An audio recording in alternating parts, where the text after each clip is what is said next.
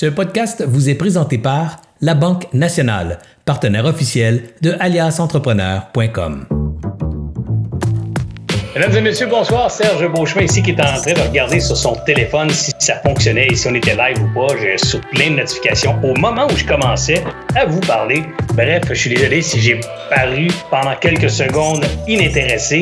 J'espère surtout que j'ai pas paru inintéressant avec ma casquette future, mon petit look de bum, parce qu'aujourd'hui, en fait, je devais être comme ça. Mais mon invité a dit, Serge, sais-tu, la casquette à l'envers comme ça, en haut de 40 ans, ça passe pas. T'es mieux la casquette de l'autre bord. Alors, je voulais avoir l'air d'un mauvais garçon.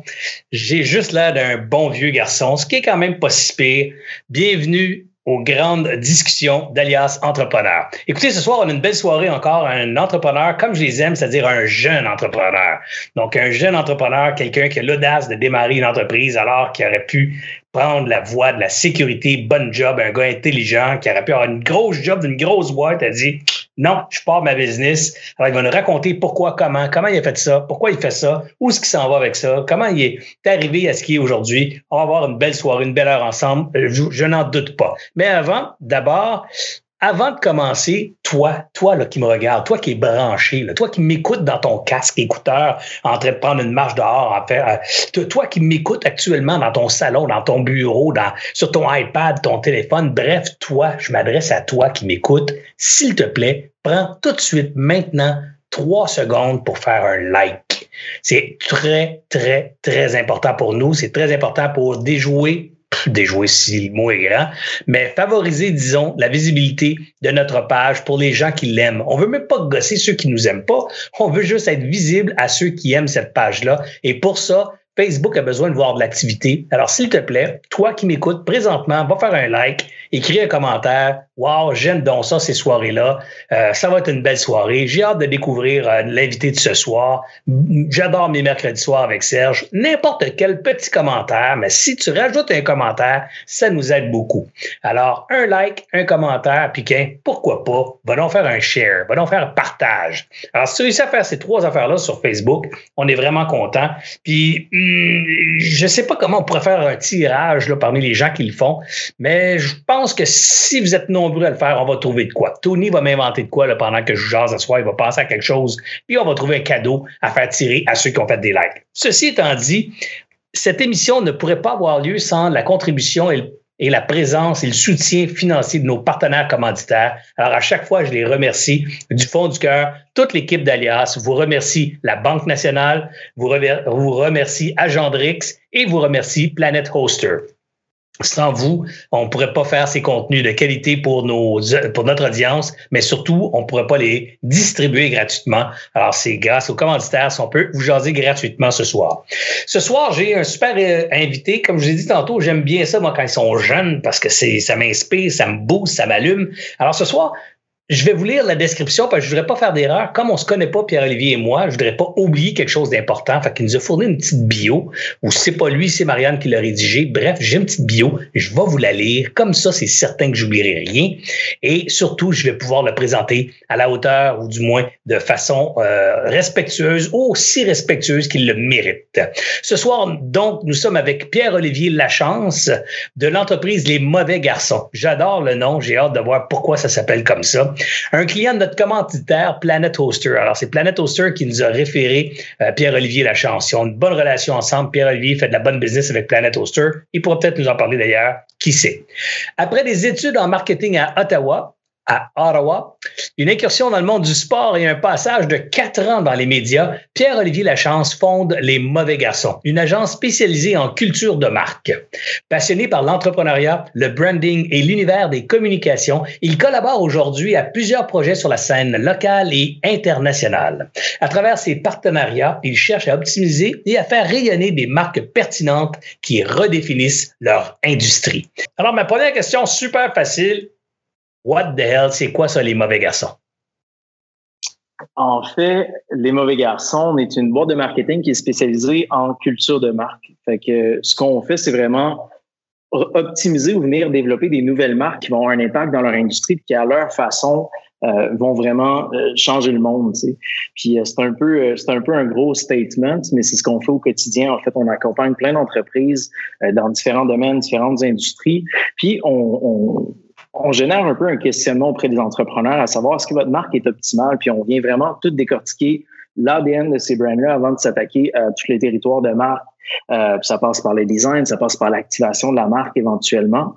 Donne-nous un, exemple, un exemple concret là, que Pierre-Olivier que tu as fait, que tu, que tu peux parler, donc un projet là, auquel on pourrait s'associer, ou du moins qu'on pourrait comprendre un peu mieux ce que tu as fait pour eux. Ben écoute, en fait, il y a, il y a vraiment deux portes d'entrée habituellement chez les mauvais garçons. Soit c'est une marque qui est déjà établie, qui est déjà existante, qui cherche à se réinventer pour euh, différentes raisons. Soit elle veut euh, rejoindre un autre auditoire, euh, pénétrer un nouveau marché, rajeunir souvent son audience. C'est vraiment quelque chose qu'on voit beaucoup chez les mauvais garçons.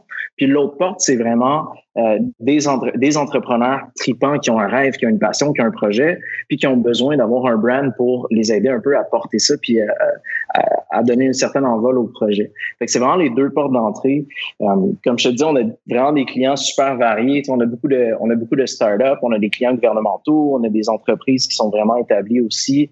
actuellement, dans les projets le fun, si je te raconte rapidement ma journée, on travaille sur un, nouveau brand de leader en fait. Euh, qui est comme un peu euh, du, du, laser, euh, de la collecte de données par, par drone, par laser, qui sont en train de regarder pour commercialiser aux États-Unis. sinon, on travaille sur un projet de radio aussi. On rebrand une radio actuellement. que ça, c'est vraiment trippant. C'est déjà que ça me fait un peu avec mes premiers amours au niveau des médias. Fait que, on est là-dessus. En ce moment, on travaille sur un brand de cosmétiques. Euh, on a travaillé pour plein de trucs. On a travaillé, on a touché un peu à des industries, euh, des industries euh, des fois qui est un peu plus challengeantes. Tu sais, des fois, quand on regarde des brands qui sont plus au niveau du B2B, ça peut être un peu plus difficile de rendre ça sexy. sauf que c'est ça, c'est très, très varié en fait. Pierre-Olivier, Qu'est-ce que tu dirais à Pierre-Olivier qui vient de voir et qui dit Écoute, j'aimerais ça que tu fasses le brand de ma compagnie, mon agence de marketing, là, elle s'appelle Les Mauvais Garçons. Qu'est-ce que tu dirais comme première réaction à un jeune qui vient de voir avec ce nom-là pour sa boîte de marketing, sa boîte de com? Ben, écoute, en fait, souvent, les gens viennent nous voir puis ils n'ont pas encore de nominal. Puis ça fait un peu partie de, des premières étapes qu'on va développer ensemble. Tu sais. Fait que s'ils viendraient me voir, si cette personne-là venait me voir puis elle me disait euh, j'ai une boîte, euh, j'ai un projet de boîte, ça s'appelle Les Mauvais Garçons, ben, ma première question serait évidemment pourquoi pourquoi ça s'appelle Les Mauvais Garçons, d'où ça t'est venu, d'où tu tiens ton inspiration, je pense? Puis aujourd'hui, ce qui est trippant, c'est que les marques c'est vraiment une belle période pour être un, un marketeur parce que les marques aujourd'hui racontent des histoires. C'est puis euh, s'éclate, puis on peut être, tu sais, on le voit en ce moment, on, on porte tous les deux une casquette. Euh, clairement, j'ai peut-être moi le profil d'une personne d'affaires euh, plus traditionnelle qu'on pourrait retrouver plus il y a quelques années. Mais c'est ça, puis clairement, quelqu'un qui vient de voir avec le nominal Les Mauvais Garçons, ben ça me donnerait beaucoup de jus pour raconter puis développer une histoire autour de cette marque-là. Fait que c'est sûr que je trouverais ça trippant, mais je pense que la première question, c'est toujours le, le why, le pourquoi. Ben, c'est euh, celle-là que je vais te poser d'abord. Why? Pourquoi les mauvais garçons, Pierre-Olivier? Pourquoi ça s'appelle comme ça? Ben, écoute, c'est une courte question, mais une longue histoire euh, quand même. Euh, en fait, je pense qu'aujourd'hui, avec un peu de rétrospection, j'ai peut-être toujours été un peu un, mauvais garçon dans l'âme, dans le sens où, pour moi, un mauvais garçon, c'est quelqu'un qui ose faire les choses différemment. Euh, T'en parlais tantôt, quelqu'un qui n'a pas peur de manger des coups, qui n'a pas peur de donner des coups aussi, de sortir un peu des sentiers battus. Euh, quelqu'un qui est qui vit puis qui réussit selon ses propres règles un peu, euh, selon sa vision à lui. Je pense qu'un mauvais garçon, c'est vraiment quelqu'un qui se respecte beaucoup, qui se laisse peut-être pas nécessairement influencer par tout ce qui se passe autour, euh, qui a pas peur d'aller à contre-courant.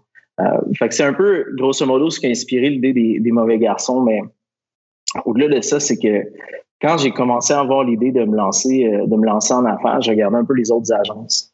Euh, qu'on avait autour, autour, puis surtout dans, dans la ville de Québec. On est, on est situé à Québec. Puis je trouvais que c'était souvent des brands qui étaient un peu classiques, des noms qui étaient un peu classiques. Puis on est vraiment rentré dans euh, cet univers-là avec le désir de venir brasser les choses un peu, d'avoir une marque qui allait justement se démarquer, puis qui allait interpeller certains types d'entrepreneurs, puis faire un genre de d'épuration naturelle euh, avec d'autres types d'entreprises ou d'autres business aussi. Puis je pense que les mauvais garçons, euh, c'est un nominal qui nous sert bien en ce sens-là parce que souvent les gens qui nous approchent c'est des gens qui sont eux aussi un peu des mauvais garçons, qui ont un peu cette vibe-là ou cette, cette approche-là à travers leur, leurs industries.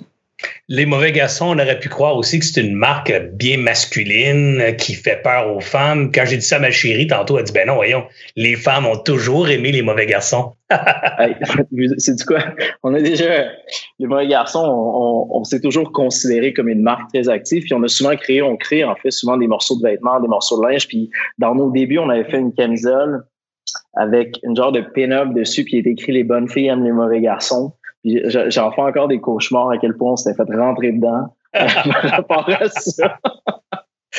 donc finalement, c'était pas une bonne idée. pas tant, non, mais en dessous de la couverte, on peut se battre. Ouais, c'est ça. Ben, écoute, c'est normal aussi quand tu fais du l'audace, puis quand tu sors des sentiers battus, t'as pas toujours des wins, dans le sens que c'est pas toujours des succès. Des fois, tu manques ton coup, puis c'est, c'est, c'est ça aussi les affaires. Tu sais, les affaires, c'est, moi je dis souvent, c'est une succession d'échecs qui mène au succès. C'est pas une succession de succès qui mène au succès. C'est, euh, c'est, c'est rare, en tout cas, là, j'en connais pas. La plupart des gens qui ont du succès, ils ont eu des revers, ont eu des, des leçons. C'est, c'est ça, un échec, c'est un revers, une leçon, un apprentissage, un obstacle qu'on franchit pour euh, devenir plus grand. Alors, parle-moi un peu, avant même d'aller là, j'allais dire, parle-moi un peu de ces obstacles-là, mais non. J'aimerais ça t'entendre parler. Tu as, dit deux, trois fois déjà que tu étais dans les médias. Alors, qu'est-ce que tu faisais dans les médias précisément pour que je comprenne un peu? Ben, en fait, ça a été un peu un, concours de circonstances. Moi, j'ai, euh, je suis rentré un peu dans l'industrie par une autre porte qui était euh, celle des, des sports alternatifs. J'ai été rep de ski assez jeune dans ma vie, à 18 ans. Ça m'a amené à voyager puis à rencontrer plein de monde. je suis déménagé à Whistler parce que j'ai été exposé à euh, vraiment euh, beaucoup de, de, de, marques et de head office puis des gens qui étaient assez haut placés au niveau des, différents brands. Euh, puis bref, tout ça pour dire que ça m'a ça m'a ouvert certaines portes puis généré certaines réflexions puis j'ai décidé d'aller étudier en marketing à Ottawa parce que j'aimais la vibe anglophone puis il y avait un, un, programme euh, à la Cité collégiale d'Ottawa, super bon programme condensé en publicité. Puis euh, c'est ce que j'ai fait rapidement. J'ai orienté mes études là-dedans.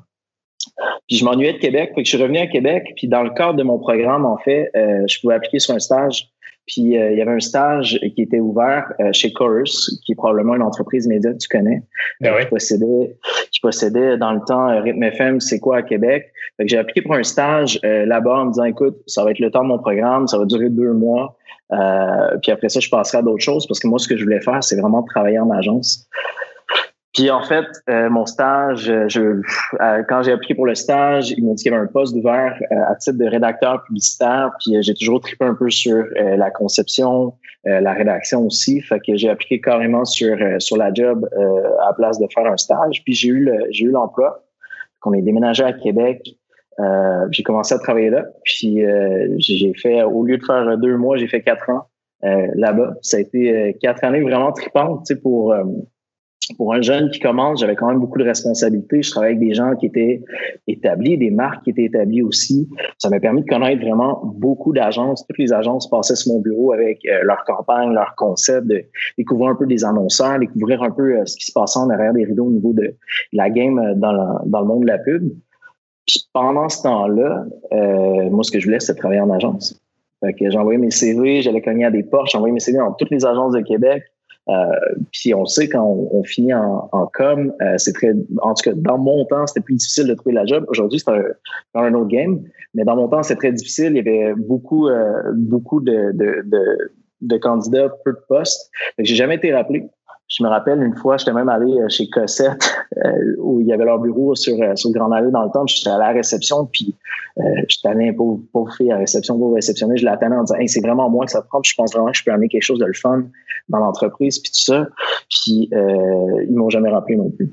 c'est un peu ce que c'est un peu ce qui a fait que j'ai décidé de, de, de, partir ma propre boîte en disant ben écoute, si, si personne me donne ma chance, euh, moi, je vais créer en fait ma, propre chance, puis je vais voir un peu comment moi j'aborderai le milieu des agences puis le milieu de la, la pub. T'as quel âge à ce moment-là, Pierre-Olivier, quand tu décides de faire ça? Écoute, j'étais quand même jeune, j'avais 25 ans. Euh, 25 ans, ma blonde venait m'apprendre qu'elle était enceinte aussi. Fait que euh, je me suis dit, crime, une blonde enceinte, ça fait quatre ans que j'ai une job stable. Euh, si je le fais pas là, euh, chances are que la sécurité va embarquer, puis le, le, confort, puis tout ça, ça se peut que je le fasse juste pas. Je me suis vraiment lancé euh, du jour au lendemain, j'ai euh, du jour au lendemain, j'ai embarqué dans le projet. J'ai loué un bureau euh, en deux jours. Je me suis établi dans un tout petit bureau. C'était comme un 12 par 10. Euh, puis l'année, cette année-là où j'étais vraiment dans mon processus de réflexion, j'avais rencontré quelqu'un qui est aujourd'hui un ami puis un associé puis qui m'avait mandaté dans le temps pour euh, son lancement de livre, il revenait d'un voyage en Australie, puis il m'avait dit écoute, je lance un livre, euh, t'es quand même calé côté euh, commercialisation, côté brand, peux-tu m'aider dans le déploiement de ça? Puis euh, ce gars-là avait une bonne job chez Soma, il était aussi rédacteur publicitaire.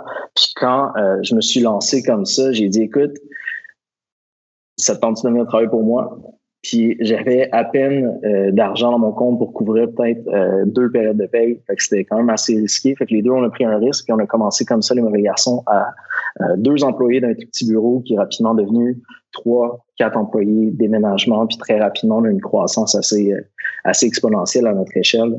Puis on a monté jusqu'à une vingtaine d'employés environ. Fait que ça a été, ça a été une aventure qui, qui, qui a quand même explosé assez rapidement les mauvais garçons au Québec. Puis ça a pris, euh, donc là, tu dis que tu es parti à 25 ans, on vient d'entendre rapidement les quatre premières années. Tu as quel âge aujourd'hui ou ça fait combien de temps que ça existe, euh, en fait, euh, ta boîte? J'ai, en fait, aujourd'hui, j'ai 32 ans, puis on est dans notre septième année avec les mauvais garçons. Donc là, tu parles de ces quatre années qu'il y a eu, ça a décollé vite ton affaire. la première question qui me saute aux yeux, c'est Comment tu expliques ça? Comment ça se fait que deux gars qui partent une, agence, euh, donc euh, il y en a déjà, c'est pas un nouveau marché, c'est un marché mature. Ça veut dire qu'il faut faire sa place, il faut donner du coude pour exister dans un marché mature. Euh, il faut souvent innover, arriver avec quelque chose de différent. Comment t'expliques que vous êtes vous êtes arrivé comme un cheveu à la soupe, dans patente. Vous avez tassé le reste de la perruque, vous avez dit c'est à moi la soupe, je la prends au complet. Comment c'est arrivé? C'est une drôle d'image. Comment c'est arrivé finalement si rapidement le succès? En fait, c'est une super bonne question, puis comme beaucoup d'entrepreneurs, je pense, je me suis vraiment fait dire souvent au début et euh, même après qu'on soit parti, euh, tu vas te planter, tu n'y arriveras pas. Euh, puis pas par des gens nécessairement qui étaient mal intentionnés, mais vraiment par des gens du milieu qui connaissaient déjà la game, qui me disaient ça prend des poches profondes, ça prend des contacts, ça prend une grosse, un haut niveau d'expertise ou une valeur ajoutée vraiment définie, tout ce que j'avais pas du haut de mes 25 ans. Fait que ça a été quand même un, un, un bon défi, je pense mais un peu comme dans tout, tu sais, euh, moi, j'avais pas le choix de réussir. Ma blonde était enceinte, euh, moi, je me plantais pas. Fait que ma fille a été une, euh, ma plus vieille été une, une grosse motivation derrière de ça. Puis, la même année, je mettais au monde deux bébés. Puis un bébé, tu peux pas, tu peux pas laisser planter ça. Fait que tu peux pas, tu peux pas laisser tomber ça. Fait que j'ai, je pense que j'ai mis les, les bouchées doubles en ce sens-là. J'étais super bien, bien accompagné aussi. J'ai réussi à m'entourer d'une équipe de gens qui étaient passionnés des diamants bruts, des gens qui se faisaient dire non aussi euh, dans d'autres entreprises pour parce qu'il n'y avait pas d'opportunité, il n'y avait pas de raison. Puis c'est des gens qui avaient un talent exceptionnel.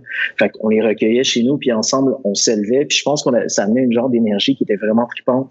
Puis juste de par notre approche du brand, de par notre marque à nous, parce que les mauvais garçons, c'est toujours considéré un peu comme une marque en générant du contenu. On a notre provision, notre ADN, nos valeurs.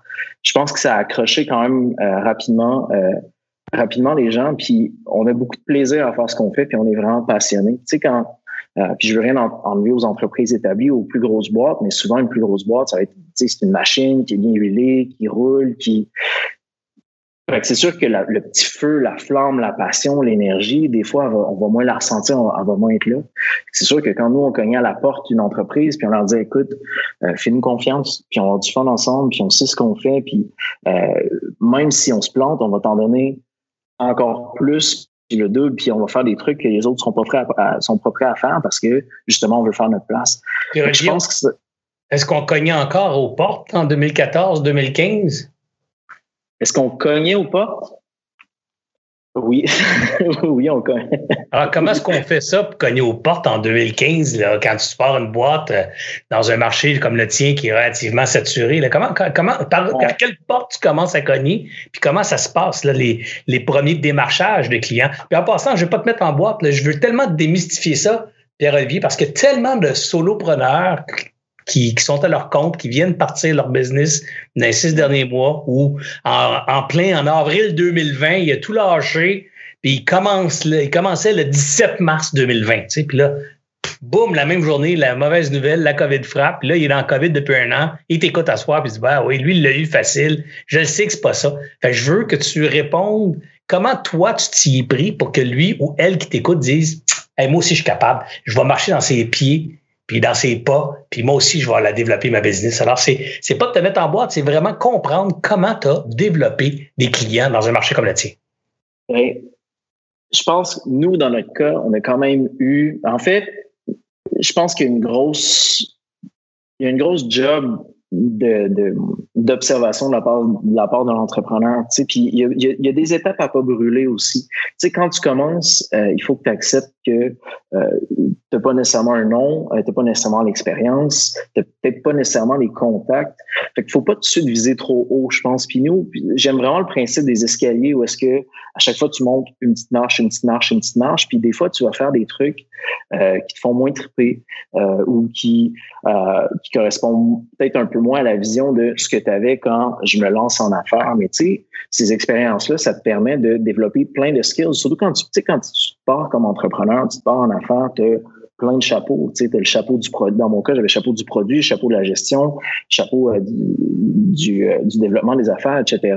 Fait que tu sais, as tellement de trucs à apprendre. Puis toutes ces petites expériences-là vont me permettre euh, de grandir, en fait, comme, comme entrepreneur. Fait que des fois, je pense qu'il faut accepter de pas sans se dénaturer, mais tu sais, de piler un peu sur son orgueil puis de commencer petit. Tu sais, nos, nos premiers clients, ça a été un peintre, puis après ça, ah, un concessionnaire automobile, puis après ça, oh, un restaurant quand même connu. Puis, c'est juste une question de euh, level up tout le temps. Euh, puis nous, dans notre cas, on, on, est comme un peu nés, euh, les mauvais garçons, dans la période où les entreprises commençaient à réaliser qu'il y avait des opportunités au niveau des réseaux sociaux, au niveau du numérique aussi. puis nous, on était on avait ça au bout des doigts. Fait qu'on est on a vraiment commencé par la gestion de réseaux sociaux. C'est pas ce qu'on voulait faire au début, puis ça, ça correspondait pas nécessairement à la vision qu'on avait de l'offre de service chez les mauvais garçons, mais il y avait une belle opportunité dans le marché là. Fait que c'est par là qu'on est rentré. Qu'est-ce que tu considérais une belle opportunité? Pourquoi c'était une opportunité? Parce que c'était une, euh, en fait, une porte d'entrée. Tu sais, on appelait, on regardait un peu euh, un client, ce qu'il faisait sur les réseaux sociaux, comment, dans le temps, c'était principalement Facebook, comment il gérait son Facebook, quel genre de contenu il créait, comment il utilisait euh, Facebook comme une plateforme publicitaire. Puis la majorité du temps, ben, c'était pas maîtrisé, où il y avait pas d'énergie, il n'y avait pas d'effort qui était mis. Fait que pour nous, c'était quand même une belle opportunité parce qu'on arrivait dans le portrait avec une certaine expertise à ce niveau-là, surtout des idées, puis une solution, puis un tarif qui était relativement avantageux aussi. Bingo! C'est ça que je voulais t'entendre, tu vois. Ce que, ce que tu viens de démystifier dans quelque chose qui est très, très simple pour toi, tu sais, qui est presque évident, c'est exactement les circonstances, euh, je dirais, d'innovation qui permettent à des nouveaux entrants dans un marché. C'est-à-dire, il y a Facebook qui est là en 2014-2015. C'est relativement nouveau dans la, la vie de tout le monde. On commence à se rendre compte que c'est un véhicule intéressant pour la publicité. On n'y connaît rien. Donc, si je veux exploiter Facebook de façon adéquate, j'ai pas de compétences, je me retourne dans le marché, personne ne connaît ça. Boum, Pierre-Olivier, les mauvais garçons, ils viennent me voir et me disent, nous autres, on connaît ça. Voilà l'innovation. Nouveau besoin, changement d'environnement, un nouveau besoin émergent, pas de place dans le marché, tu innoves, tu t'en viens avec une solution pour ce nouveau besoin-là. Et c'est ça qui fait que un Pierre-Olivier rentre dans un marché complètement saturé, complètement maturité, puis il fait son chemin parce qu'il s'appuie dans une porte d'entrée qui est différente de toute celle des autres euh, dans le marché. ça, c'est une super leçon parce que j'en ai fait une synthèse de ta leçon parce que je sais qu'il y a des gens, il y a des centaines de gens qui vont nous écouter ce soir, c'est ça qui vont tenir. Ils vont dire, ah ben regardons ça. Et où l'innovation dans mon secteur à moi? Je suis, je suis, mettons, un propriétaire d'un salon de beauté, un salon de coiffure. Et où l'innovation? Qu'est-ce qu'il y a qui fait que mon salon de coiffure pourrait innover? Et ça, quand tu trouves ces réponses-là, mais évidemment, c'est une innovation qui est collée aux besoins, boum, tu te mets à, à accélérer ta croissance par rapport à tes concurrents il ne faut pas oublier que quand on est un, un, solopreneur, pour reprendre ton terme, ou vraiment une entreprise en start-up, on a une certaine agilité, une certaine flexibilité aussi que les grandes entreprises établies ont peut-être un peu moins. Puis ça, ça me donne vraiment un edge qui est euh, très intéressant parce qu'on peut s'adapter euh, à notre client assez rapidement. On peut adapter notre offre de service en claquant des doigts. On peut adapter notre prix en claquant des doigts aussi, ce que une grande entreprise peut peut-être un peu moins faire. Ça, c'est un autre super euh, argument que tu viens de sortir qui est très favorable aux jeunes pousses. C'est mm-hmm. justement les jeunes pousses ont souvent peu d'overhead, c'est-à-dire qu'ils n'ont pas de gros bureaux à payer, ils n'ont pas, pas des tonnes d'employés sur le payroll pour faire du service de soutien, patati patata. Ils n'ont pas de process. Souvent, ils démarrent, ils n'ont pas de méthode toute encadrée. Ils font, entre guillemets, n'importe quoi. Ils sont prêts à faire n'importe quoi pour ça, leur client, pour que le client soit content. Ils vont travailler plus tard, ils vont travailler des week-ends, ils vont travailler tôt le matin. Alors, les plus les jeunes pousses, les nouveaux entrants dans un marché sont souvent disruptive juste par leur nature de nouveau, juste par l'énergie qui, qui, les anime. Alors, si tu nous écoutes ce soir, puis tu écoutes cet entretien avec Pierre-Olivier, ben, rappelle-toi de ça. Si toi, tu cherches qu'est-ce que tu as de plus que les autres, ben, tu es juste peut-être jeune. Puis pas nécessairement jeune de cœur euh, physique, je parle, mais jeune d'entreprise. Parce que tu peux avoir 42 ans, tu vas avoir la même drive, là, parce que c'est pas une question d'âge, c'est une question de je démarre, j'ai soif, je veux grandir, et c'est ça qui était caractéristique de ta business. il y, a une, belle naïveté qui vient avec le fait de se lancer en affaires aussi. On n'est pas. Euh, souvent on n'a pas encore des mauvais plis ou on n'est pas trop teinté par toute l'expérience qu'on a eue. Puis cette naïveté-là, je pense que si on la canalise bien, euh, ça peut vraiment euh, jouer pour nous puis ajouter euh, à, ce qu'on a à offrir en fait à nos, clients aussi. Tout à fait. Pierre-Olivier, T'as-tu toujours voulu être entrepreneur? Parce que là, je t'ai entendu faire du ski, de faire du sport, tu es allé à l'école en marketing à Ottawa. Est arrivé où la fibre entrepreneuriale dans l'esprit ou dans l'histoire de Pierre-Olivier? C'est du quoi? C'est, ça fait euh, officiellement, ça, ça, va faire sept ans que je suis en affaires, mais euh, c'est assez récent pour moi le fait d'accepter le fait que je suis, euh, je suis un entrepreneur. Euh, je pense, je pense que euh, ça, m'a pris vraiment beaucoup de temps à, l'accepter, puis peut-être parce que euh, l'image que je, me retrouvais pas dans l'image que je me faisais de d'une personne d'affaires ou d'un entrepreneur pour pour différentes raisons. Puis quand aujourd'hui je fais une rétrospective un peu de mon parcours, je me rends compte que Colin, en fait, je suis un entrepreneur probablement depuis que depuis que je suis très jeune, tu sais, euh, par plein plein de petits trucs que j'ai fait on the side. Écoute, j'avais 14 ou 15 ans. J'avais un ami euh, que son père avait une shop d'ébénisterie, puis c'est un peu la, la, nouvelle mode des, des longboards. Les longboards venaient d'arriver au Québec. Puis euh, on a dessiné des longboards, on a commencé à fabriquer des longboards. J'avais aucune expérience en, en ébénisterie. Puis on a quand même vendu quasiment une centaine, je me rappelle plus chiffre, 75 ou 100 planches euh, à 14-15 ans, en dessous de la table, vraiment quelque chose de... Tu sais, Aujourd'hui, c'était quand même une, une expérience d'affaires. Tu sais, on avait à, à, dealer avec, euh, avec euh, la production, à dealer avec les production, ben ouais. Exactement. Puis même l'expérience au niveau du ski, écoute, j'avais j'avais 18 ans, euh, je travaillais dans des shops euh, dans des shops de bike, des shops de ski depuis euh, depuis un moment. Puis ce que je voulais, c'était être rep, être représentant. Tu sais, quand tu as 18 ans, de cogner à, à porte d'un brand, puis de, de, dire Hey, fais-moi confiance, je suis vraiment la bonne personne pour être l'ambassadeur de ta marque, puis je vais t'ouvrir plein de portes, puis tout ça. Ben, j'ai compris de pas embarquer dans, dans, ton trip. Puis j'avais envoyé des CV à encore une fois tellement de, de brands. Puis il y a une marque euh, qui est en Europe euh, qui s'appelle Faction Skis euh, qui m'a répondu puis qui m'a dit Hey, on a du monde sur la côte ouest américaine, on a du monde dans l'ouest canadien, on a personne au Québec, ton profil nous intéresse, on veut des jeunes crinqués. Puis eux, développer un produit, c'est des twin tips, des skis qui sont plus orientés vers le freestyle dans le temps, puis le freeride, c'est des gros twin tips c'était assez nouveau. Aujourd'hui, c'est rendu un peu la norme, c'est très répandu, mais dans le temps, c'était assez nouveau. Puis du jour au lendemain, euh, mon petit gars de 18 ans avec mon vieux Toyota Corolla 98, je me ramasse avec une trentaine de paires de skis, euh, du gear, des spreadsheets Excel avec euh, des, des wholesale price, puis tout ça. Puis encore une fois, j'avais, j'étais pas conscient que ce que je faisais en ce moment, c'était, c'était de partir une business, puis d'aller cogner à des portes, puis de gérer euh, la distribution, puis de la vente, puis du marketing aussi.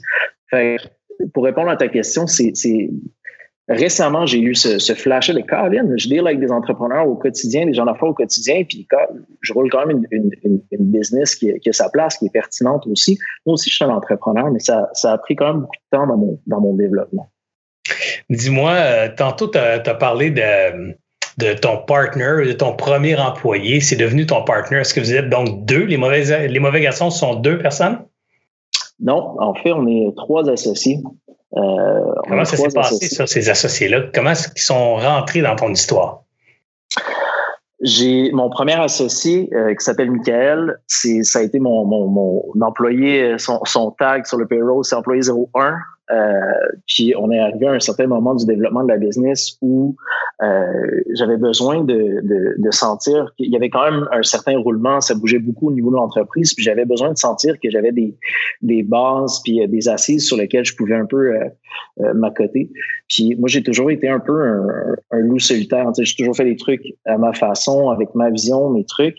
Puis Mick, ça faisait, on commençait à bien se connaître aussi. Euh, puis c'était devenu un, ami avec le temps, quelqu'un en qui j'avais confiance. Puis je me suis dit, crime, j'ai besoin de savoir que je peux euh, m'accrocher à quelqu'un, euh, puis sentir que je suis épaulé un peu dans, dans, dans ce combat-là, puis dans tout ce qu'on mène avec euh, l'expansion de l'entreprise. Fait que j'y ai proposé d'acheter des parts. Il a accepté, puis c'est devenu, il est devenu un partner à ce moment-là.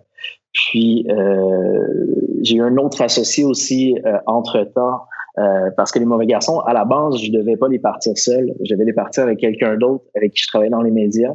Puis écoute, quelques semaines avant le, le grand départ, il m'a annoncé que finalement, c'était pas pour lui, euh, qui baquait, euh, puis finalement, il se retirait du projet. Donc, je suis parti vraiment tout seul comme, euh, comme associé. Comme un mauvais garçon. Comme un mauvais garçon, mais c'est quoi? Puis ça a toujours été un peu un running gag avec, avec lui. c'est ce gars-là, en fait, je l'ai engagé après. Il est venu travailler, euh, il est venu travailler comme staff euh, à un moment donné chez les mauvais garçons et il a fini par acheter des parts aussi dans l'entreprise à un moment donné. Finalement, il y a eu une autre opportunité dans les médias. Il a quitté les mauvais garçons et là est arrivé ma euh, deuxième partner, ma deuxième associée qui s'appelle Marie-André. Marie-André, ça fait maintenant deux ans qu'elle est associée chez les mauvais garçons. C'est ma deuxième associée, fait qu'on est vraiment un beau trio. c'est trippant parce que, tu sais, je te le disais, j'ai toujours été un loup solitaire, mais c'est le fun d'avoir des gens qui ont une vision différente. Euh, puis je touche du bois, mais on se complète vraiment bien comme trio. Tu sais, Marie-André, euh, elle aimera pas ça que je dise ça, mais elle est plus vieille un peu. Fait qu'elle a un autre niveau d'expérience, elle a un autre degré de maturité aussi. Puis c'est un peu comme la maman qui prend soin de tout le monde, euh, puis qui nous calme un peu quand on, quand on s'énerve. Euh, puis mon partner, Mick, lui, est très, très cartésien, est en charge des opérations chez les mauvais garçons. Fait que lui, il est vraiment euh, vraiment drette, il, est un peu, il est un peu rough, il est un peu plus froid. Euh, puis ça a sa place vraiment dans notre organisation où moi je suis peut-être un peu plus, euh, un peu plus énervé, un peu plus coloré. Puis je pense que les trois on amène vraiment une, vibe puis un certain équilibre qui, est intéressant. Tu as parlé tantôt de quatre ans, quatre ans de croissance, on s'est ramassé. Puis tu parlais au passé, tu as dit on, a eu une belle croissance, on s'est ramassé à un moment donné jusqu'à une vingtaine d'employés. Euh, puis tu as, mentionné, c'est toi qui es arrivé avec le bloc 4 ans. Qu'est-ce qui s'est passé à 4 ans? Pourquoi 4? Pourquoi tu n'as pas dit 5 ans? Pourquoi tu n'as pas dit 3 ans? Ça m'a, accroché. Alors, il, s'est passé quoi 4 ans? En fait, tu sais, les, premières années d'une business, tu différents stades. C'est drôle parce que euh, l'été dernier, euh, je faisais beaucoup de lectures, c'était plus, plus tranquille un peu, puis je suis tombé sur un, un article qui parlait un peu des différentes phases de développement d'une entreprise. Ça focusait vraiment sur euh, les cinq premières années qui sont comme un, le cinq ans est un genre de milestone en entreprise où quand tu atteins cinq ans, ben, tu as une certaine stabilité puis tu es assez safe, euh, si on veut, dans, dans ton industrie. Puis ça décrivait vraiment les cinq premières années de développement. Puis écoute, je, je lisais ça puis j'étais flabbergasté dans le sens où je, je, je revivais vraiment l'aventure des mauvais garçons. À toi, ouais. Où est-ce que la première année, écoute, tu es excité, tu as de l'énergie, tu viens d'avoir un prêt, tu as de l'argent, let's go, ça goal. Deuxième année, euh, tu es quand même établi, tu as des clients, tu as perdu une coupe de clients, tu as gagné d'autres clients, oh, tes frais d'exploitation commencent à augmenter un petit peu, tu roules encore sur ton cash, euh, peut-être ton prêt encore ou ton crédit ou whatever. Euh, troisième année, là, faut que tu livres, en fait, parce que là, euh, souvent, c'est plus difficile de te refaire financer. Tu as une meilleure connaissance de ton produit, euh, ta vision s'est un peu affinée. Puis nous, dans notre cas, les mauvais garçons, on a tellement une croissance euh, rapide. Puis tu sais, euh, je veux dire, moi, j'apprenais à être à gérer justement les finances, à gérer les relations avec les clients, à gérer les relations, les RH aussi à l'interne, à gérer la promotion. Tu sais, j'avais plein de chapeaux, puis j'étais très hands-on dans le produit aussi.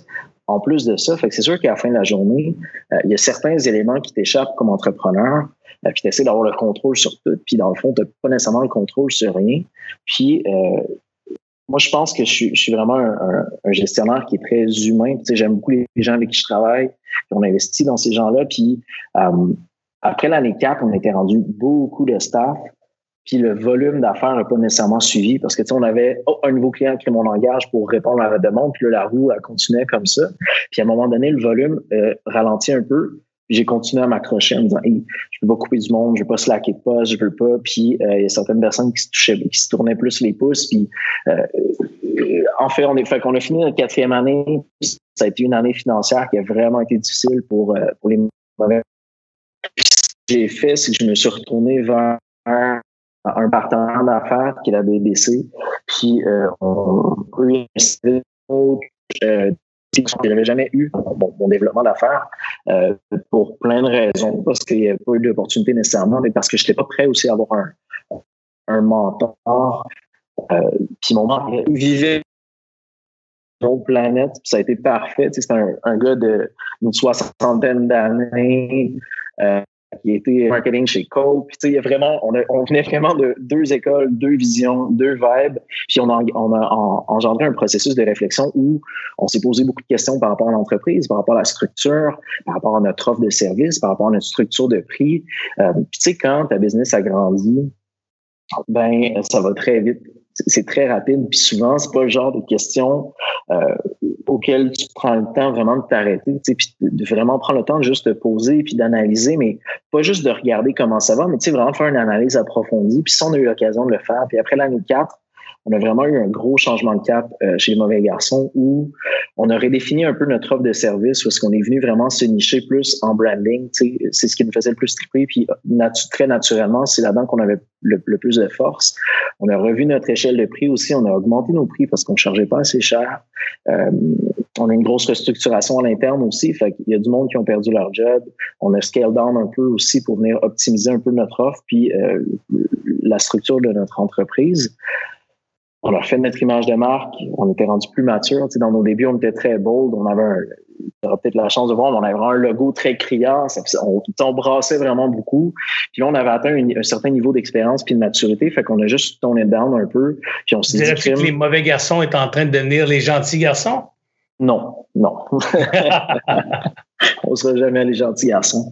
Mais euh, c'est drôle parce que la blonde d'un ami m'a déjà dit là, quand vous allez être vieux, là, ça va être quoi les mauvais garçons? Comment vous allez vous appeler? Tu sais, les mauvais garçons, c'est jeune, c'est cool, mais tu peux pas faire ça toute ta vie. Tu peux pas t'appeler les mauvais garçons toute ta vie. c'est un peu dans mes objectifs personnels de montrer que ça va être ça. Mais euh, tout ça pour dire qu'on a gagné un peu en, en, maturité de par notre approche, de par notre produit, de par nos communications aussi.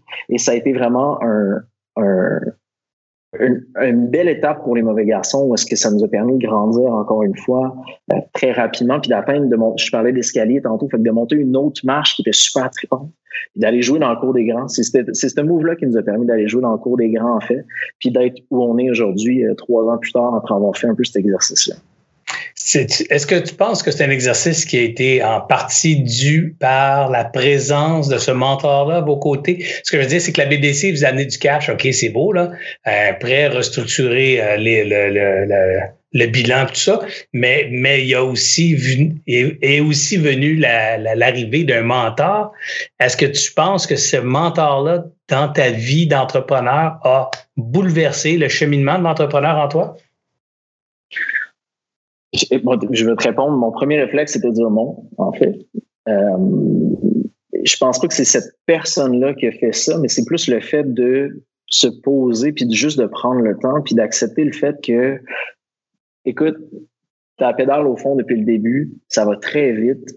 Euh, tu es fatigué aussi tu es fatigué, tu as vécu plein de trucs, puis après quatre ans à tenir la roue, puis à vivre plein de trucs, euh, c'est important de se poser. Fait que je pense que ça a vraiment été plus l'introspection professionnelle, puis euh, c'est sûr qu'il a contribué aussi. Mais je pense pas que c'est ce mentor-là qui a fait que, mais euh, c'est sûr que c'est un élément de l'équation, en fait. Ouais, c'est intéressant, puis ça va exactement dans le sens que je pense, c'est que c'est pas nécessairement le l'individu qui est le mentor qui fait le processus, c'est le processus qui fait le résultat. Ce que je veux dire, c'est mm. mettre en place un mentor, ça te force à te poser des questions, à t'arrêter, à te regarder, à t'analyser, à te comprendre, à revisiter des choses que tu as prises pour acquis.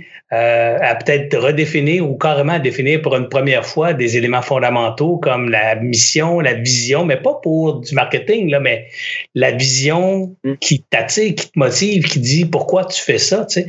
Puis, puis je t'encourage à, à aller plus loin parce que moi, comme entrepreneur, Pierre-Olivier, en 98 à peu près, on a mis en place un comité, un conseil d'administration. On, on, a levé du cash euh, plus tard, mais avant de lever du cash, on s'était dit on va se mettre en place un, CA pour que le jour où on va lever du cash, on va déjà avoir le CA en place. Ça sera pas comme une, nouveauté pour nous. Alors on est, puis on a eu l'audace, on était nous aussi des mauvais garçons à notre, façon.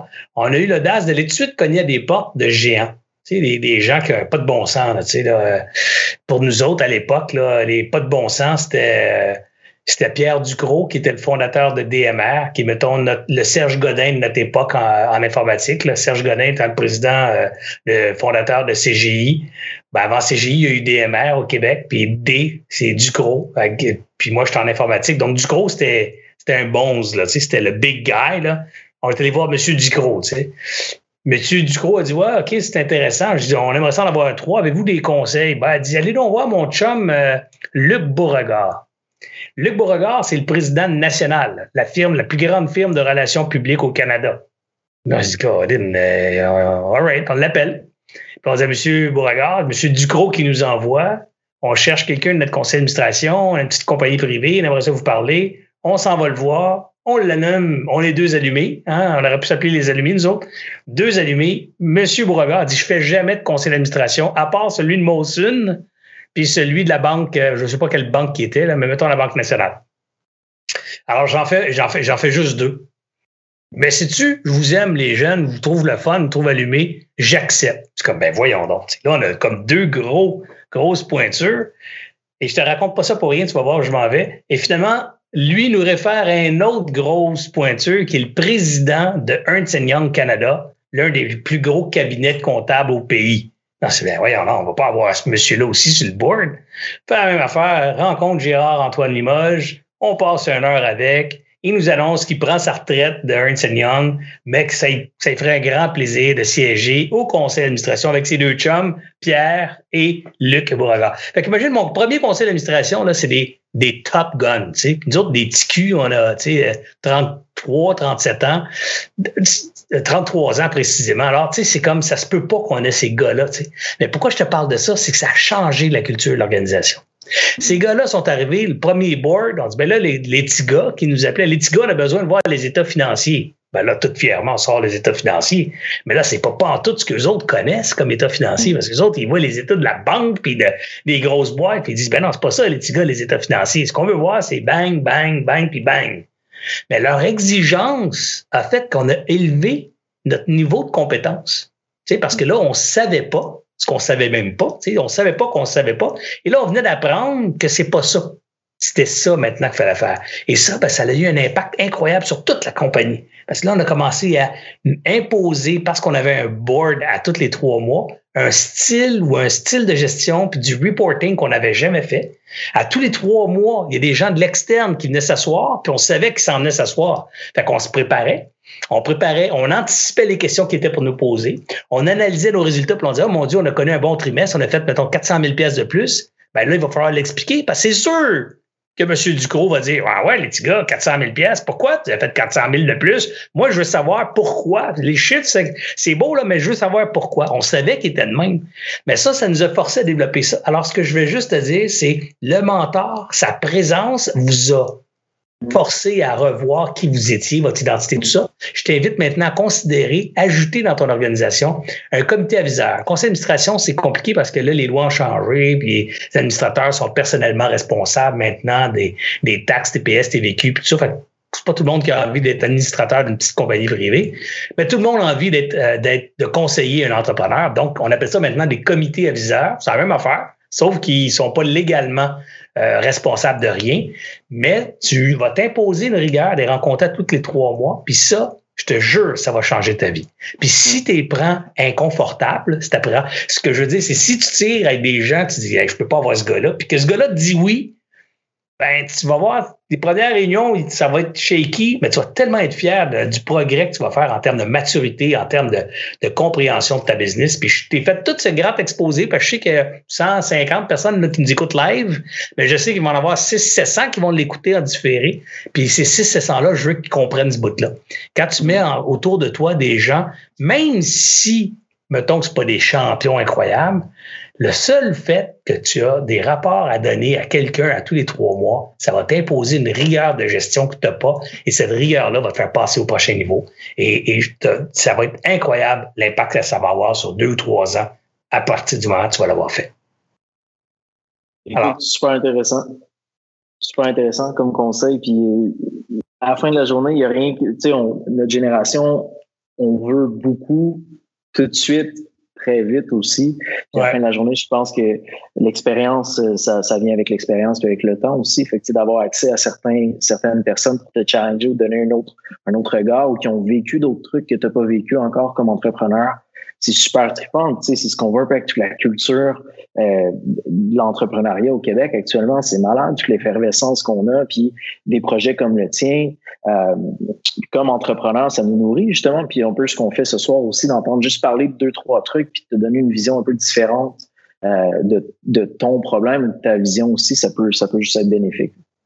Qu'est-ce que tu vois? On va continuer à jaser un peu sur, sur la nature de ta business, mais tu sais, un entrepreneur a besoin de comprendre que l'une de ses missions comme entrepreneur, à part celle d'avoir du fun puis de triper à faire ce qu'il fait puis tout, c'est, c'est ultimement de créer de la valeur. Tu sais, mon chum Stéphane, qui est mon grand body, euh, dit souvent euh, la job d'un entrepreneur, c'est, c'est de se rendre inutile. Puis ça, c'est une job à temps plein.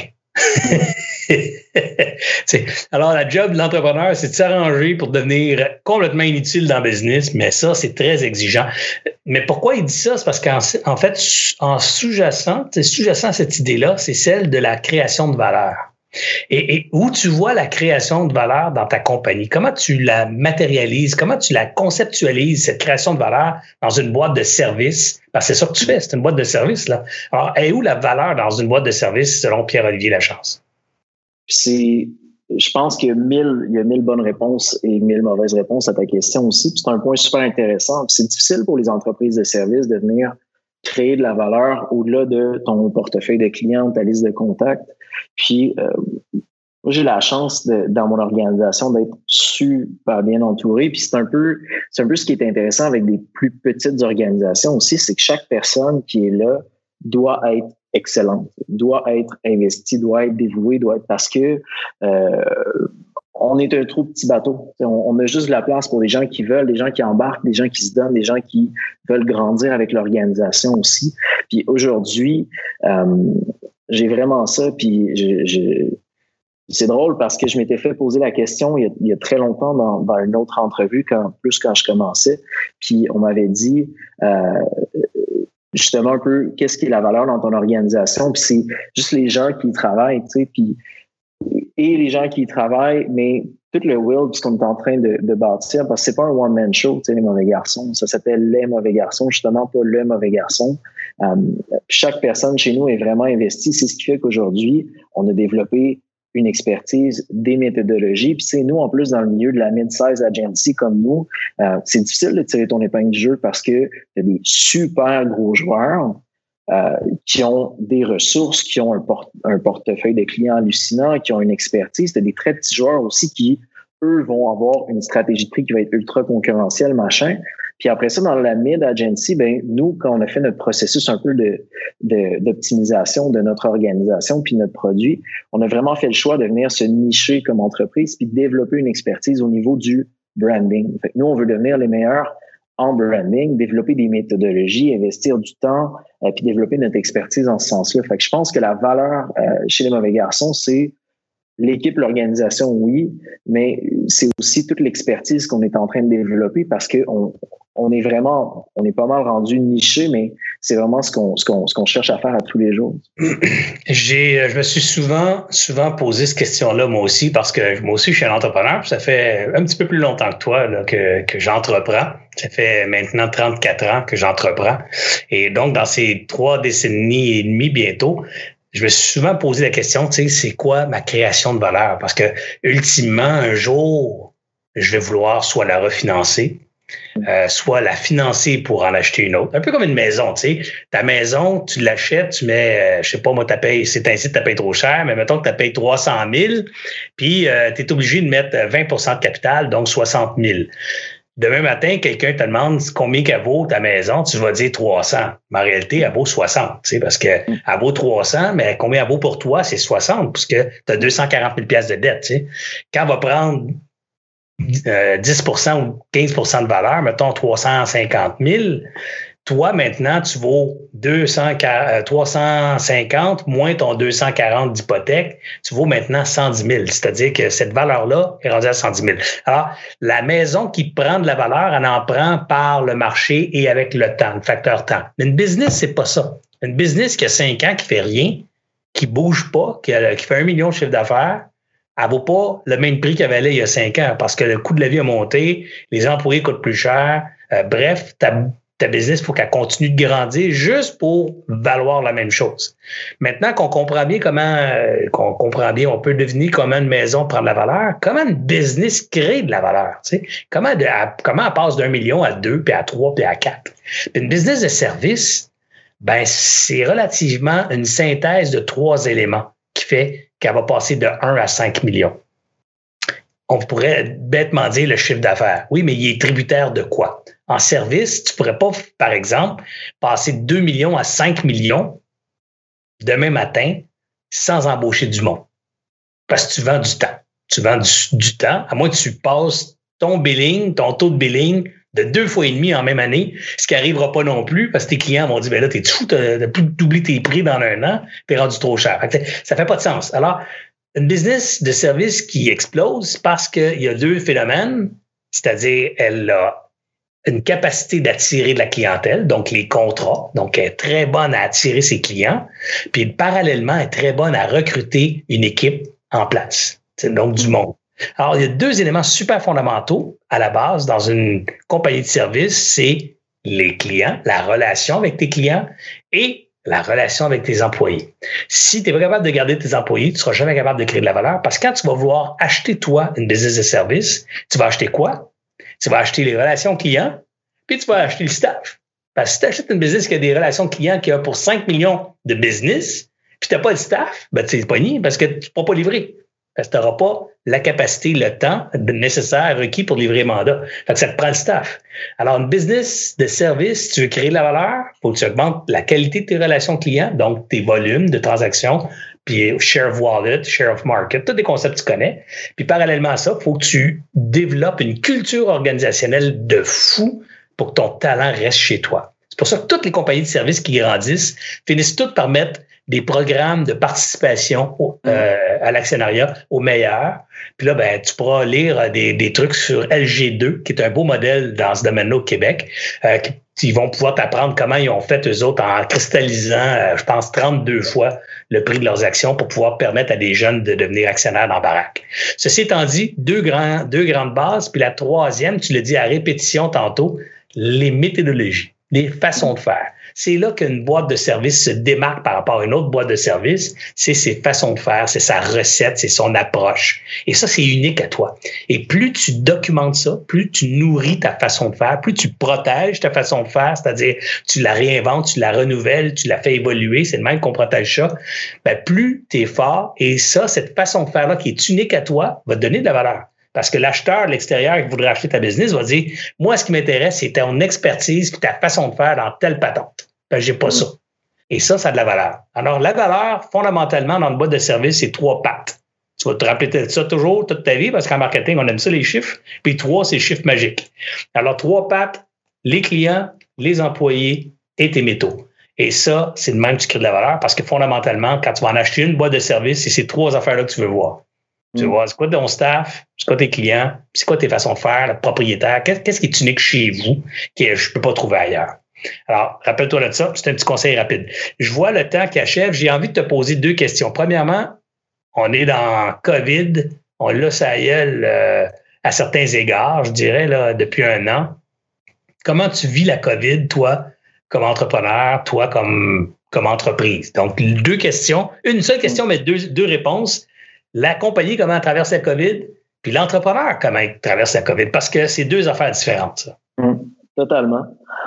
Totalement. Écoute, c'est sûr que un peu comme tout le monde, dans les débuts de la COVID, ça nous a, c'était un peu un coup de pelle d'en face, puis on était un peu naïf par rapport à la situation. Puis je me rappelle parce que la semaine avant les grosses annonces puis le lockdown, j'étais sur un panel à l'Université Laval, puis on parlait d'entrepreneuriat, puis j'ai eu une question qui était, selon toi, c'est quoi la, qualité essentielle d'un entrepreneur? Puis ma réponse spontanément, spontanément été la résilience.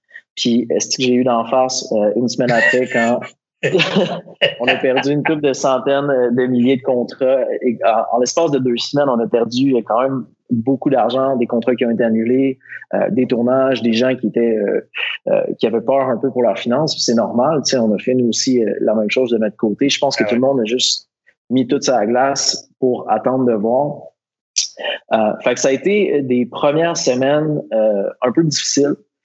Euh, mais encore une fois, on, a une équipe assez serrée, euh, on s'est tous soutenus là-dedans, puis très rapidement, en fait, euh, les clients sont venus, le téléphone n'a pas arrêté de sonner, puis pour nous, 2020 a été une année exceptionnelle, puis 2021 est vraiment parti dans la même voie.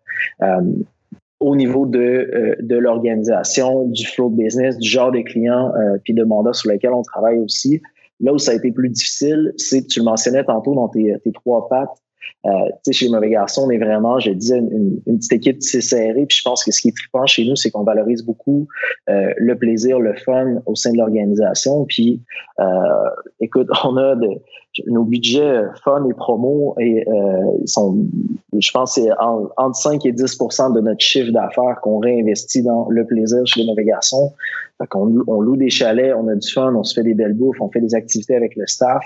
Euh, parce qu'on est dans la création, c'est important de triper, puis c'est important de rester allumé.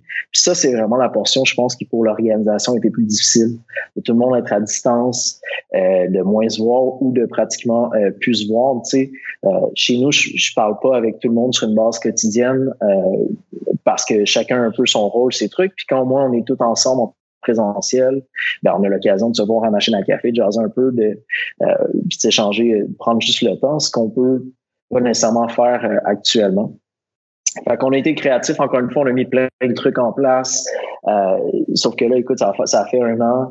Euh, puis je pense qu'on est tout un peu fatigué. Puis un peu comme tout le monde est écœuré de ça, on a hâte que ça reparte. On a hâte de retrouver un peu ce qui fait partie de notre culture. On a hâte de triper avec l'équipe. Euh, puis juste avoir du fun. Euh, fait que ça, c'est pour l'organisation. L'entrepreneur, maintenant, il est fatigué aussi? Comment il vit ça, le télétravail, euh, l'horaire de travail de 7 heures à 7 heures tous les jours, branché, allumé sur l'ordi, le téléphone, le Zoom, les deux enfants là-dedans, la femme à maison, bref, comment on vit ça? J'ai. Écoute, c'est encore une fois par phase. J'ai eu, euh, j'ai eu mes, mes, moments où j'étais plus fatigué, puis euh, le stress, puis l'attente, ça amène ça amène une certaine fatigue aussi de tout le temps attendre, de pas être certain, l'incertitude, puis de pas avoir le contrôle en fait sur euh, sur ce qui se passe. Ça, ça amène un peu une portion de stress, mais euh, très rapidement en fait, au début de la pandémie, je me suis pitché dans d'autres projets. J'ai j'ai acheté un terrain euh, au massif de la petite rivière, puis je me bâtissais un chalet locatif. J'avais besoin de juste changer d'air un peu pour rester focus quand j'étais dans les mauvais garçons, puis juste d'avoir comme un autre petit bonbon, un autre projet qui m'allume, qui me drive. Qui me donne une autre énergie un peu. Fait il y a eu ça de Side qui m'a qui m'a vraiment donné euh, qui m'a vraiment aidé un peu à passer à travers ça. Puis encore une fois, euh, je suis super bien épaulé. J'ai des partenaires d'un staff en or, euh, une femme en or aussi avec des enfants qui sont tripants. Fait l'entrepreneur va super bien. L'entrepreneur a juste hâte que ça reparte puis d'atteindre un peu les les prochains les prochaines étapes, les prochains milestones. Puis mini anecdote, au début de la pandémie, on a gagné notre plus gros pitch à vie euh, contre, euh, je vais le dire parce que je l'ai nommé tantôt, mais contre G2. Puis pour moi, pour le petit gars qui se porte une agence, de gagner un pitch euh, quand même assez majeur contre G2, c'est une méchante belle victoire. Ben oui. Sauf, sauf que c'est dans l'industrie du voyage. Fait que ça a pas bien été, puis tout est sa glace depuis ce temps-là un peu. Fait que ça aussi, j'ai hâte que, que ça reparte parce qu'on a des super belles idées. C'est un projet qui est ultra trippant. Fait que j'ai hâte de, de, de me remettre les mains un peu, un peu là-dedans. Dis-moi, euh, en terminant, euh, Pierre-Olivier, euh, un parcours de sept ans, il y a eu des embûches, il y a eu des difficultés, il y a eu des victoires. tu regardes en arrière, c'est quoi qui te rend le plus fier maintenant? C'est demain, en fait. C'est de savoir c'est de savoir que demain, je vais être encore là, puis qu'on va être encore plus pertinent demain, puis qu'on va être encore meilleur, parce que je sais qu'au quotidien, on se donne la chance de faire ça. Puis tu sais, je le disais tantôt, quand tu pars en affaires, tu plein d'incertitudes, ça va très vite. Euh, puis tu sais pas demain va être fait de quoi. Puis aujourd'hui encore, on le sait pas nécessairement, mais je sais que ça augure bien pour, pour les mauvais garçons, qu'on se respecte, puis qu'on a réussi à définir un peu notre notre vision puis où est-ce qu'on veut s'en aller. Fait que ça, ça me rend ça me rend vraiment fier, ça me rassure, ça me rend fier comme comme entrepreneur aussi. Puis le fait de savoir qu'aujourd'hui, on, choisit les mandats sur lesquels on veut travailler, on, a le, luxe un peu de choisir euh, les clients avec qui on travaille aussi. Puis ça, je pense que pour une business de service, il y, en a pas beaucoup qui peuvent se targuer de ça. Puis on n'a pas nécessairement un, objectif d'expansion, de croissance à tout casser. Je pense qu'on veut vraiment rester, devenir juste meilleur dans notre niche, à notre échelle, à notre niveau, puis scale up comme ça, en fait. Fait que ça, ça me, ça me rend très fier qu'on ait ce, ce, luxe-là aujourd'hui. Ben, c'est cool. Écoute, c'est bien le fun de t'entendre parler, Pierre-Olivier. C'est, c'est trippant pour un vieux comme moi de regarder un jeune comme toi, puis de revoir le jeune que j'étais à ton âge. Euh, le jeune allumé, branché, plein d'énergie. Moi aussi, deux kids à ton âge. Moi aussi, euh, les challenges de la vie familiale, les crises économiques. Euh, mm. nous autres, en 98, c'était le boom incroyable. En 2000, donc j'ai eu 35 ans, mais en 2000, c'était l'éclatement de la bulle mm. technologique. Alors 2001, c'était une catastrophe. 2000-2001, c'était une catastrophe dans notre industrie. Euh, une année où on a failli tout perdre aussi. Il a fallu congédier du staff. Bref, euh, je t'écoutais puis je me revoyais beaucoup là-dedans. Alors, euh, je veux juste te dire que t'as pas idée comment ça fait du bien pour d'autres de t'écouter puis de se voir dans ta business, de voir que le chemin est, difficile mais possible, même dans des industries saturées, même dans des vieilles business, dans des vieux marchés t'as encore la place pour des jeunes pousses de faire leur place en faisant à leur façon, euh, en se battant, en allant, en, investissant dans les trois que je disais, dans les trois pattes de tantôt, qui est dans les employés, dans les clients, puis euh, définitivement dans ses façons de faire, donc dans, dans l'innovation. Alors, euh, c'était une belle soirée, c'était bien inspirant de t'écouter parler. Puis, sois bien fier en tout cas de l'accomplissement, puis si tu me permets, je te réinviterai dans le futur pour, euh, pour voir le chemin que tu auras parcouru entre aujourd'hui et la prochaine ou dans deux ans. Puis même si c'était pas dans les grandes discussions, ça me ferait un grand plaisir de te croiser quelque part euh, sur une terrasse euh, dans, à Québec. ville que j'affectionne particulièrement. Alors, on ira prendre un, café sur une terrasse, puis on, on se racontera nos, nos, histoires qui se racontent pas à TV. je suis sûr qu'on en a des bonnes. merci beaucoup, Serge. Super belle expérience. J'ai vraiment aimé ça. Merci encore pour l'invitation. Avec grand plaisir. Je te souhaite un beau succès et une belle continuation à toi, à, Mick, à Mike, à Michael, puis à, et à Marie-André. Marie-André, exact. Et voilà, à Marie-André. Alors, un bon succès à vous trois, les mauvais garçons même si Marie-André, c'est pas tout à fait une mauvaise garçonnière. ça n'existe pas, mon affaire.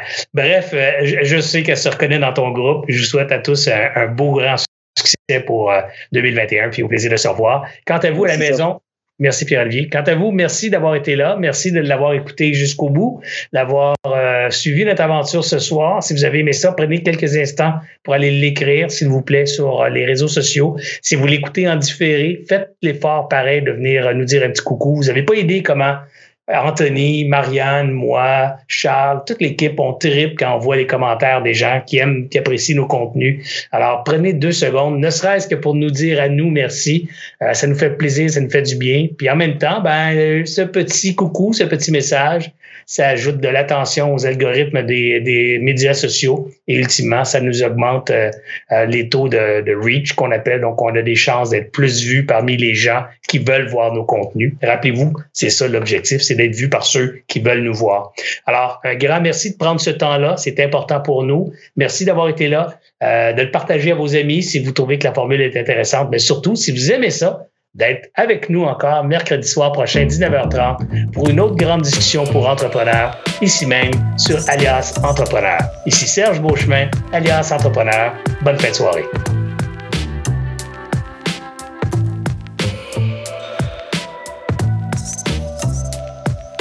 J'espère que vous avez apprécié cette entrevue. Pour d'autres podcasts et encore plus de contenu, suffit de devenir membre sur aliasentrepreneur.com. Je vous remercie d'avoir été là. C'était Serge Beauchemin, alias Entrepreneur.